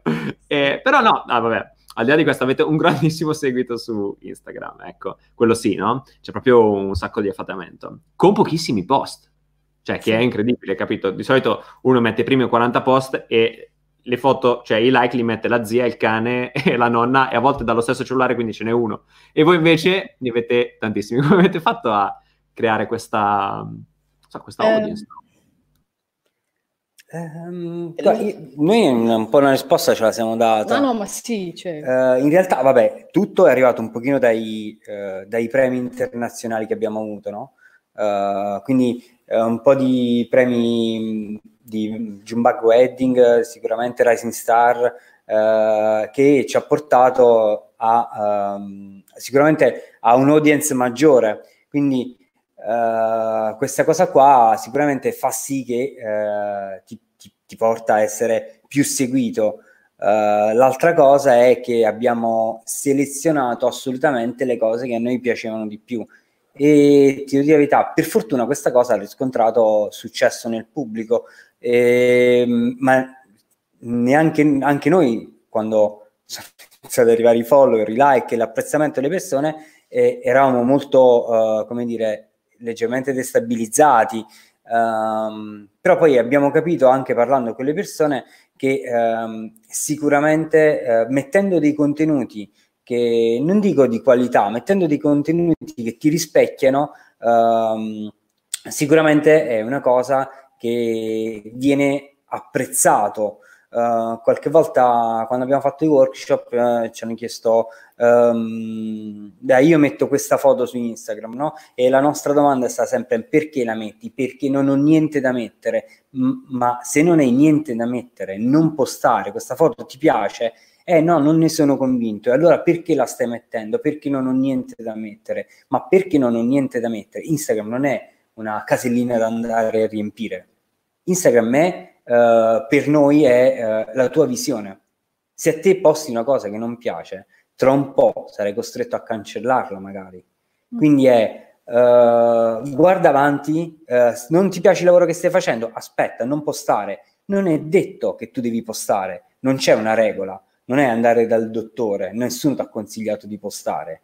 Postare qualcosa che ti piace a cui ti senti affine questo è la, secondo quello è stato il nostro approccio. Sì, non, se non sbaglio, proprio Gastel ti, nella tua intervista a un certo punto diceva non, non ha importanza se agli altri se gli altri approvano, se agli altri pia- piacerà quello che, che, che, stai facendo. L'importante è che tu uh, fai quello che, che, ti dice il tuo istinto, quello che ti dice la tua, la tua anima, la, la tua vocazione. Quindi noi in questo ce la siamo un po' rischiata, sinceramente, perché all'inizio ness- non potevamo sapere il futuro, non era una cosa appunto nata da un pensiero strategico particolare, anzi zero. E quindi però noi eravamo sicuri di quando postavamo uh, che quella cosa ci piacesse, ci rappresentasse al 100%, e siamo andati sempre avanti così. Infatti, appunto, l- notavo l'altro giorno che no- ero curiosa di vedere il nostro primo post, che, di che, che data ci fosse, se non sbaglio nel 2017. Quindi non è tanto tempo, più o meno i tempi che ti dicevamo prima, insomma, circa tre anni, no? E in tre anni mettere 40 post... Uh... Sì, infatti stavo facendo il calcolo mentale, è tipo uno al mese quando le regole, diciamo, sì, sì, le, gli algoritmi, tutte queste menate qui dicono che boh, ne devi fare almeno uno alla settimana. Ora no, non so neanche quali sono esattamente le, le tempistiche giuste, però sicuramente... Puoi scoprirlo guardando il video di Grace the Amazing su questo canale. Ti ho dato questo, questo palla. No, esatto. E, e, quindi appunto eh, rimane questo il principio mm, più come dire, che, che, noi in cui crediamo di più, che possiamo sempre, che ribadiamo sempre e lo faremo all'infinito, è questo, cioè postare solo una cosa che ti, che ti piace veramente a te e per poi piacere agli altri. Non...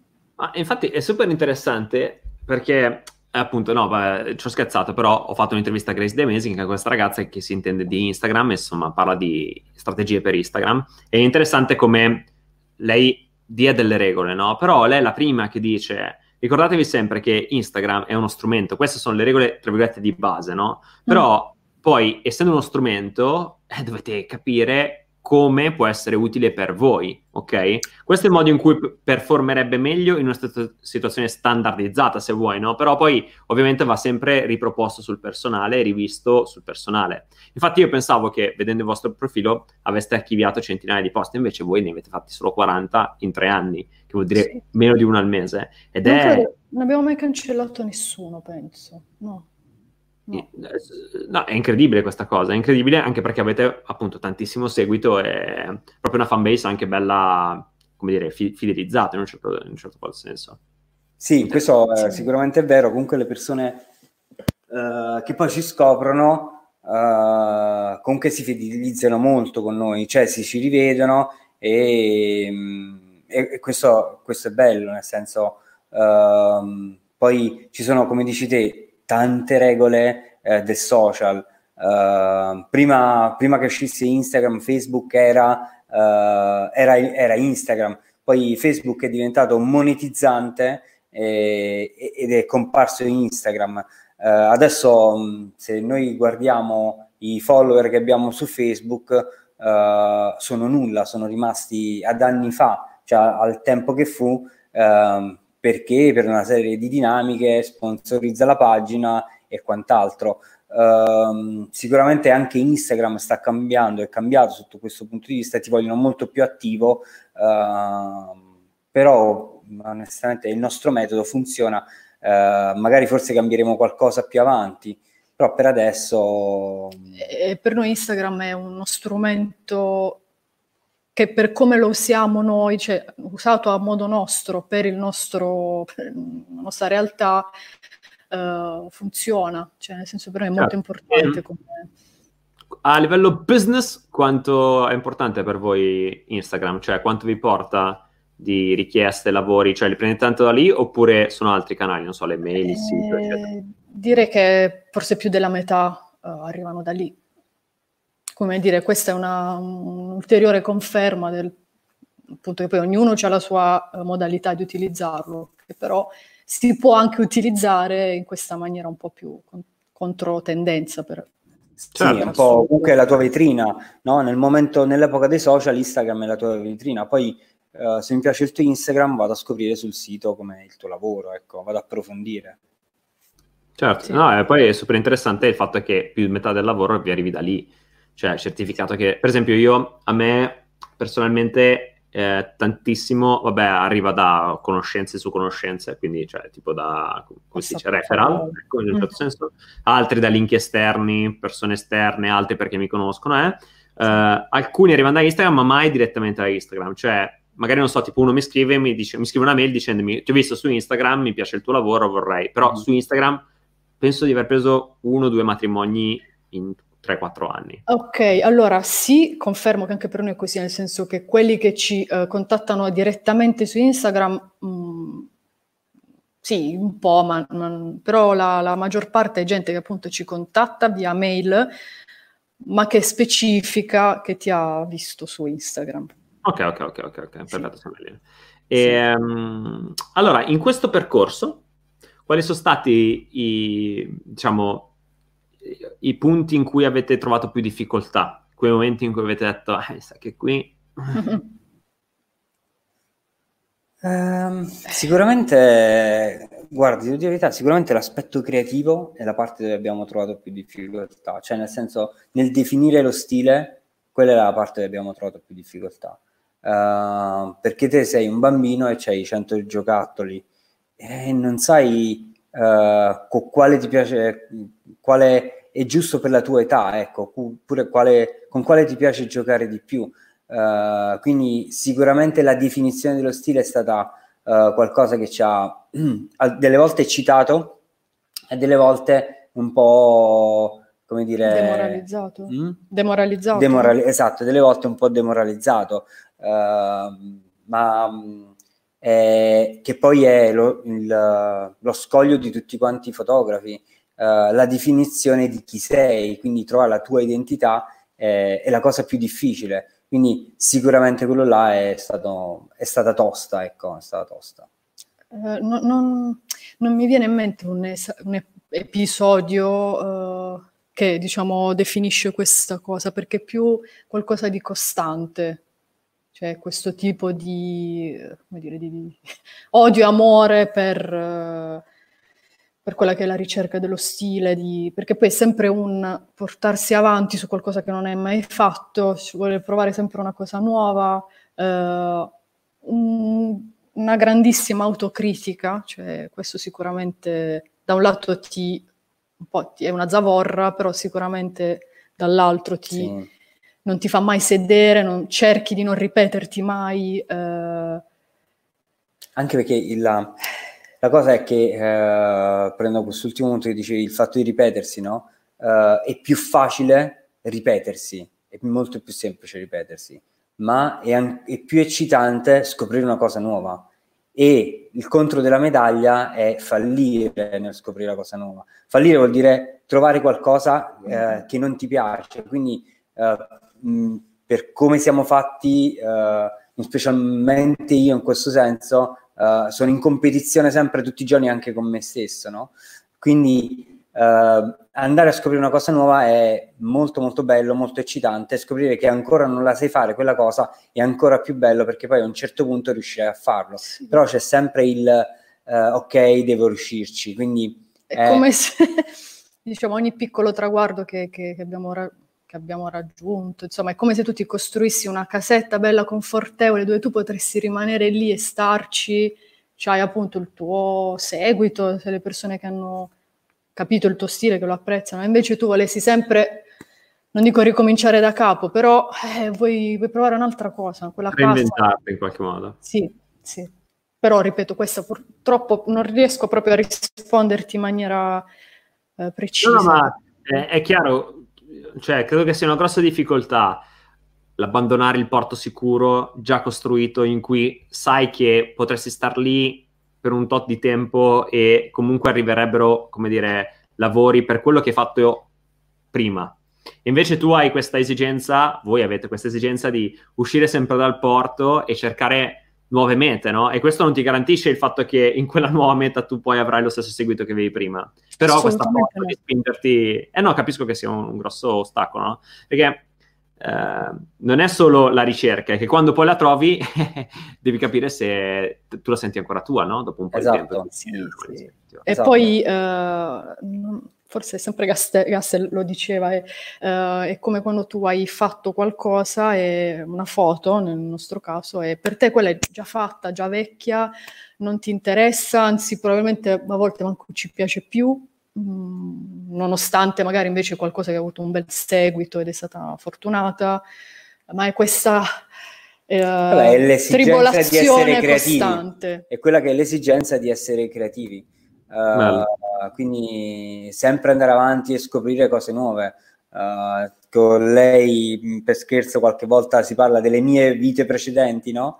Uh, dove, dice, mm, dove, lei prende in giro dicendo tu hai 80 anni ma non si vedono perché io sono partito facendo prima mh, facevo passato una vita un po' da facevo il DJ poi dopo il DJ mi hanno scocciato ho iniziato a fare ho studiato legge eh, poi dopo ok ho iniziato a fare grafica poi ho iniziato a fare montaggio video le riprese il video poi basta un periodo ho fatto um, ho fatto eh, color correction poi no poi fine poi sono passato ho fatto, il, uh, fatto l'art director quindi è sempre la ricerca di qualcosa uh, che ti, un po' ti appaga, quindi anche una, come dire, sì, in questo senso un po' una ricerca uh, creativa, ecco. Ah, interessante. È interessantissimo come la fotografia abbia la qualità di, in qualche modo, unire tutto quello che tu hai fatto nella vita e mischiarlo all'interno della fotografia, no? E poi servirlo in un modo sempre più personale. E, trovo che sia interessantissimo questa cosa della fotografia, è proprio bella.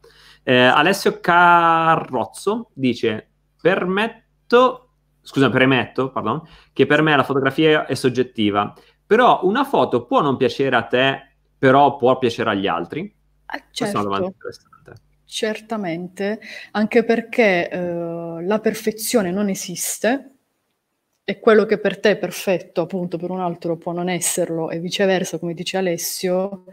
Uh, però in questo siamo sempre stati un po' uh, hitleriani, se è, una, se è un aggettivo, uh, nel senso che innanzitutto deve piacere a noi. Forse è sbagliato come metodo, forse non è neanche un metodo, però è, parlando in tutta sincerità è sempre stato questo quello che ci ha sì. fatto da cartellino Tina torna su, cioè nel senso era quello il criterio che abbiamo sempre seguito, pur rischiando appunto di um, uh, uh, perderci uh, eventuali opere che magari potevano non piacere a noi, ma al pubblico Anche perché sì. se tu sei il realizzatore dell'opera, è complicato uh, che qualcosa che stai realizzando non eh, ti piaccia al 100%. Come spiego meglio, perché è un po' uh, complessa. Uh, se io scatto una foto, sicuramente avrò fatto delle valutazioni, avrò scelto la mia inquadratura, sarà sicuramente stato il mio occhio a scattare la foto, quindi di base sicuramente è una cosa che mi piace, um, ma potrebbe essere una cosa che non mi soddisfa pieno per alcune piccole sfumature che in questo momento preciso della mia vita ho deciso che per me quelle sfumature sono importanti, ma uh, se riguardo indietro qualche foto che ho fatto anni fa, uh, dico, ah però questa è una bella foto e magari non scartata, quindi eh, si è sempre in un continuo processo creativo, um, perché a volte si prendono dei punti di vista Uh, hai dei riferimenti nella tua testa, vuoi determinate cose da te stesso e metti da parte quella cosa, ma se tu uh, l'hai creata, sicuramente all'epoca, nel momento in cui l'hai fatta, è sicuramente un tuo figlio. E è difficile che un tuo figlio non, non ti piaccia, ma sempre correlazionato al momento storico dove, dove l'hai fatto. Ecco. Certo. Uh, Alessio dice: Mi riferisco ai post su Instagram, però mm. credo che sia più o meno la stessa linea di idee, no? Sì, sì, eh, il criterio, il principio è lo stesso. Cioè, come dire, rischiamo sicuramente che eh, preclu- ci precludiamo delle cose che possono piacere agli altri, però sempre perché eh, guidati da questo senso di ehm, diciamo, coerenza, ma non è tanto solo quello, quanto proprio io, io nel momento in cui parlo voglio dire cose mi, in cui mi ci sento perfettamente dentro, rappresentato certo. al mondo esterno. Che, che, poi mi pare che vi abbia ampiamente ripagato questa cosa, non, non a caso avete fatto, insomma, vi siete fermati in così poco tempo, no? E che non è... Invece, eh, cose positive che vi sono capitate che avete detto, yeah, questa ce l'abbiamo ragazzi, ce l'abbiamo. Guarda, questa è una sensazione di quando scatti le foto, no? Uh, è, un, è l'istinto del fotografo a un certo punto um, tu stai scattando delle foto e a un certo punto dentro ti dici, ah sì, eh, ok, perfetto, adesso ce l'ho, adesso ce l'ho. Quindi è, mm, è qualcosa che è, è proprio uh, un'adrenalina innata dentro, no? Infatti te l'hai descritta perfettamente, adesso ce l'abbiamo. È, ehm, è, quella cosa dove guardi in macchina e dici, ok, adesso ce l'ho. Ecco, è, è proprio un boost eh, che senti ed, e la provi soltanto, almeno nel nostro caso, e la provi quando scatti le foto. Dici, ah, figa, ok, perfetto. E, ehm, e più vai avanti, e questa emozione non, è, non si ferma, è comunque una costante. Uh, perché poi anche quando ritorni a casa dici, ah, vedi, però quando mi sono detto che ce l'avevo, ce l'avevo veramente. Quindi lo senti, ecco, è un po' la sensazione, secondo me, eh, del fotografo, del regista che quando ha quella scena in testa e la realizza come vuole lui dice ah ecco figo ce l'ho ehm, è brutto dirlo ma sei un po' dipendente da, da questo tipo di, di sensazione di, di, emozione che poi è eh, il lato figo del nostro lavoro eh, è quello che ti dà il pane il, o la forza di andare avanti tutti quanti i giorni magari anche soltanto per riprovare quell'emozione. Certo. Quindi quando fai le foto, cioè quando scatti e ti piace quello che... Eh sì. Tu Nicole? Vuoi aggiungere Io... qualcosa? Ma eh... una bella emozione, anche se potrei suonare un po' smielata, è sempre molto bello quando mh, consegni le foto ai tuoi clienti e i tuoi clienti ti, dire, ti, ti scrivono, ti, insomma, ti, mandano un messaggio, quello che sia. Il momento in cui senti che dall'altra parte c'è stato un...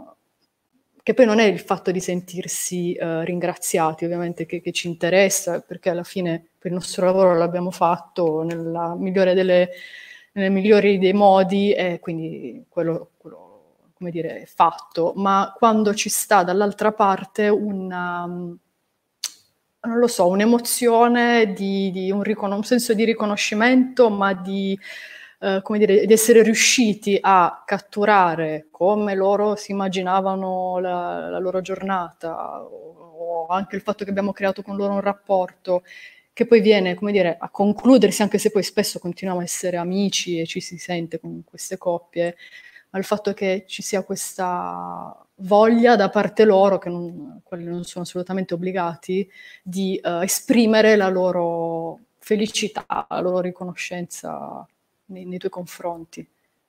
Ah, Anche bellissimo. se sembra una cosa magari piccola o ovvia, non, non ti nascondo che mi fa sempre piacere leggere poi la mail della coppia che ti ha scritto, che ti, che ti Ah, dice... sì. Allora, s- potrebbe essere ovvia tra un certo punto di vista, ma a parte che non lo è, Eh, esatto. e poi comunque non darlo mai per scontato non è nemmeno così facile, ecco, cioè, perché a volte uno si dimentica, no? Uno, sai, è un attimo fare quel passo in cui uno dice, ma sì, ma devono essere per forza contenti, perché l'ho fatto io, perché so che è fatto bene. Invece Ok, avere, come dire, come? Dico pure ti chiedi, ma chissà se Esatto, esatto. che... Quella- invece rimanere sempre umili, appunto, avere sempre un po' quella, sai, quella tensione emo- emotiva, un po', no? Che dici, ok, adesso gli faccio vedere quello che ho fatto, chissà se si rivedono davvero se è esattamente come se lo aspettavano. E quindi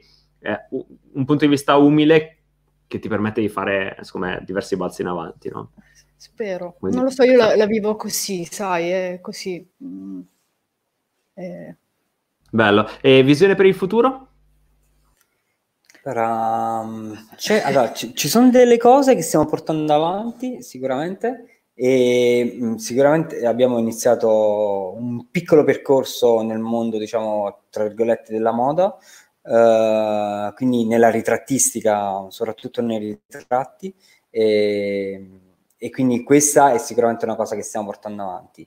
Eh, l'altra cosa che mh, ci piacerebbe fare, abbiamo il piccolo sogno nel cassetto, è sicuramente fare un corto e, e anche là stiamo portando un po' avanti, abbiamo scritto un po' la sceneggiatura, abbiamo pensato un po' ai soggetti, quindi eh, ecco, te la butto là, abbiamo pensato anche delle inquadrature, a con quale macchina potremmo girarlo, quindi anche questo è stato, è un progetto futuro, un sogno un po' futuro, Uh, però per dire qualcosa che ci piacerebbe sicuramente, sicuramente fare.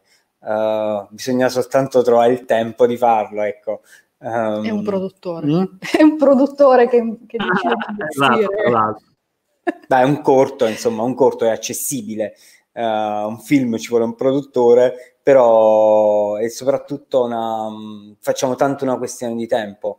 Uh, perché sei tantissimo impegnato con questo lavoro che fai dalla mattina alla sera, da quando ti svegli a quando vai a dormire, perché poi uh, sembra uh, ok, vado a scattare il matrimonio, però poi ti ritrovi l'editing da fare, ti trovi comunque c'è tutta una parte di clienti da gestire, c'è il SEO da fare, le foto che vuoi pubblicare, cioè il lavoro è più grosso di quello che, che si pensa dal, dall'esterno.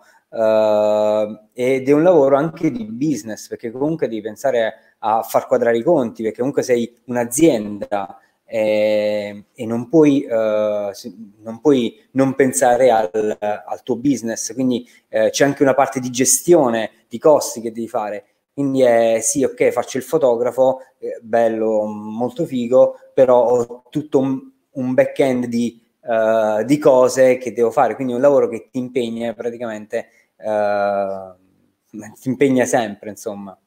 Eh certo, ed è incredibile se ci pensi, no? Poi se ci fai un att- un attimo di riflessione che lo scattare una fotografia nel lavoro del fotografo è una minima parte Esatto. del lavoro del fotografo, minima, no? Poi dici, ah, bella vita, sempre lì, tac, sulle Dolomiti a fare quattro scatti, e non è proprio così, non è propriamente così. Non è propriamente così, non è propriamente Però così. diciamo che questo aiuta a rendere quella parte la parte Certo, più bella.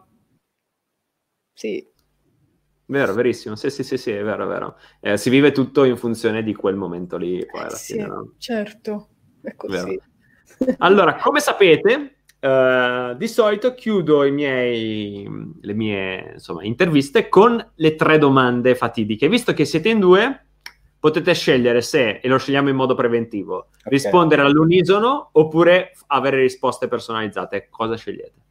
Ah, Allora, l'unisono sarebbe divertente perché sicuramente uscirebbero cose diverse. Totalmente diverse. Eh, possiamo provare a fare l'unisono?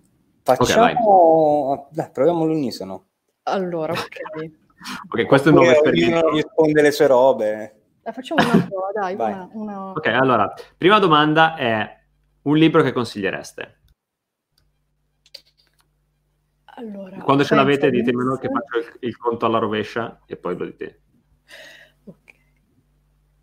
Un libro che... Uh, vai tu, vai. Eh no, ma lo dobbiamo dire all'unisono. All'unisono? Ok, eh. vai. Non ti 3, 2, 1... Momenti di trascurabile felicità. Aspetta però, non, non, funziona perché non si capisce una fama. Okay. Vabbè, ci abbiamo provato. Uh, vai, dimmi tu, dimmi tu. Allora, io ti dico, un libro che si chiama Momenti di trascurabile felicità di Francesco Piccolo, che è una, un libricino piccolino dove lui racconta una serie di piccole situazioni di vita quotidiana eh, che apparentemente, sai, sembrano un po' così ovvie, però nascondono tutte un guizzo di ironia o di tristezza o di sono tutte molto, uh, per me molto divertenti, però che in effetti in questo momento storico un pochino mi ha, mi ha aiutato a rileggermelo perché appunto poi ti fa rendere conto che la felicità sono cose piccole e fugaci. Grande. Uh, allora, invece, mentre rispondevi te, ci ho ripensato. ho preso un po' di tempo per ripensarci. Guerra e pace. Uh, no, sicuramente qualsiasi libro uh, di Gregory Crewson che... Ah, okay, wow. Qualsiasi libro di Gregory Crewson. Cioè, un po' l'imbarazzo della scelta, quindi...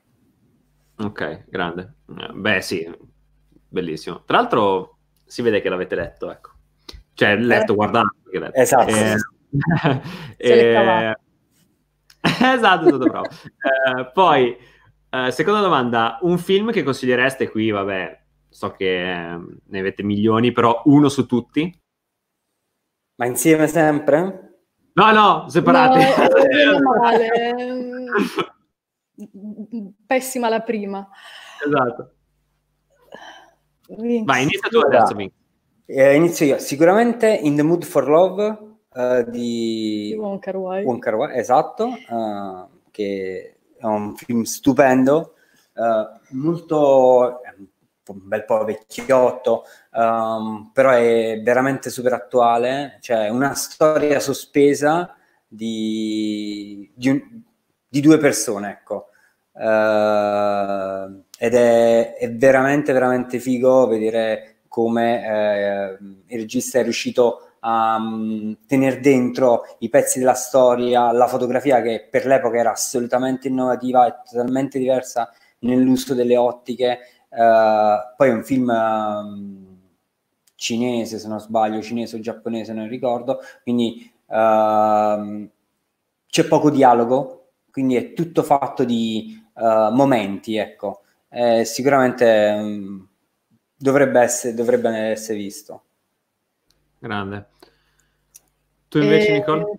Allora, io invece dico Le conseguenze dell'amore di Sorrent- Paolo Sorrentino, che è un film, uh, diciamo, di cui forse se ne è parlato un pochino meno rispetto alla grande bellezza o ai suoi altri film, Il Divo, uh, ma che mh, ho riguardato ultimamente, cioè il DVD, un DVD antichissimo, pieno di polvere, Ehm, sempre grandissimo come, come, lui nella creazione di atmosfere senza quasi l'uso di dialoghi o di chissà quali effetti speciali.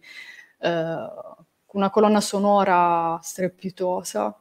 Mm, la Lipuna è l'artista, diciamo, la cui maggior parte dei brani della colonna sonora sono stati eh, realizzati e quindi tutto bello, colonna sonora, fotografia, eh, bello. Ok, grandiosa. E adesso l'ultima domanda, un oggetto sotto i 10 euro che pensate possa essere utile non solo per un fotografo, anche per una persona, cioè in generale. Quindi due oggetti. Quindi, eh, in questo caso due oggetti. Siete due? Allora, io uh, forse, però o, o, lo controlliamo su Google il prezzo oppure non so come... Vabbè, anche se fosse 10,50 euro va bene lo stesso. Dai. È proprio questo libro di cui ti parlavo, che è talmente piccolo che secondo me non può costare più di 10 euro. ok, ah, quindi ti rifai al libro? Mm, sì, se si può. Vabbè, si può, si può, eh, accetta. No, no, no, accetto, accetto. Va bene. Uh, guardi, io non ne ho assolutamente oggetti sotto i 10 euro, ah. non so che dire. No, a parte le cazzate. Uh, no, sicuramente la, mh, sicuramente la matita o la penna, che sono degli oggetti sotto 10 euro, ma che comunque ti permettono di essere creativi, diciamo, in qualsiasi modo tu voglia esserlo, o a livello di scrittura oppure a livello, uh, a livello visivo. Ok, chiaro. Ma se vada bene. Eh, e penna. Ah, vero. Esatto. Esatto. Beh, tu hai la Mont Blanc, però gli altri possono prendere sotto 10 euro. Eh, esatto. no, in realtà no, ho delle matite consumatissime tutte quante morse. eh, quindi. No, poi sotto, cioè, con 10 euro puoi prenderti, sai, quel... Um, perché se tu hai le BIC, no? Cioè le BIC hanno questa forza, non so, c'è un, un potere gravitazionale che teletrasporta le BIC in posti angusti in cui esatto. tu, se ne hai una, la perdi secca, no? E allora con 10 euro ti puoi prendere, capito, il mega cofanetto esatto. esatto, con dentro 148 BIC e almeno non le perdi. Almeno una Grazie. dovrebbe rimanere. una perlomeno. Allora, ragazzi, vi ringrazio, è stato un piacere immenso avervi qui, anche oggi nella nostra libreria virtuale che è Convivium abbiamo messo un nuovo volume e sono davvero felicissimo di aver ascoltato la vostra storia che è super particolare e a tratti, cioè, non me ne, me ne aspettavo anche se ci hanno sentiti, non, non, mi aspettavo proprio tante cose che avete detto, quindi bellissimo, è stato davvero super interessante, ho imparato un sacco di cose, vi ringrazio. Grazie a te, grazie, grazie a, te. a, te. Michael. È stato un piacere davvero grande. Infatti di... ci ha dato l'opportunità di, di, essere intervistati, è stato molto figo. E... Speriamo di vederci So Ma sì, certo, volentieri. Appena c'è un, insomma, appena t- tutto si okay. sistema, volentieri. Tanto, cioè, davvero siamo vicini di casa, Varese Milano è... No, no, devo fare... Ciao. Esatto. Tra l'altro, anzi, vi dico questo, se volete, a voi che piacciono tutti i po' panorami, le cose un po' particolari, ehm, quando tutta questa situazione si sistema, vi porto a fare il giro delle cascate. Perché se voi non lo sapete, perché non lo sapevo nemmeno io, se lo sapete voi mi arrabbio perché cioè, non sapevo che ci abito di fianco, qui ci sono un sacco di cascate, un sacco di posti suggestivi, cioè ma giuro una volta sono andato e con la ragazza così arriviamo, guardo su e dico sì ma... Ma Parese... Le, le Niagara possono, pag- cioè, possono pagare solo, no? Come, come si dice? Mi, spi- mi spiccia a casa, ma mi sa che esatto, tipo romanesco. Esatto. esatto. Cioè, Niagara proprio ciao proprio. No, no davvero bellissimo. Ci sono stati posti eccezionali qui e vi porto se volete. Allora sì, dai. Allora, allora sì. Ah, bellissimo, bellissimo. Vi abbraccio. Grazie, Grazie. ciao. ciao. ciao. ciao. ciao. Ciao, a presto, ciao.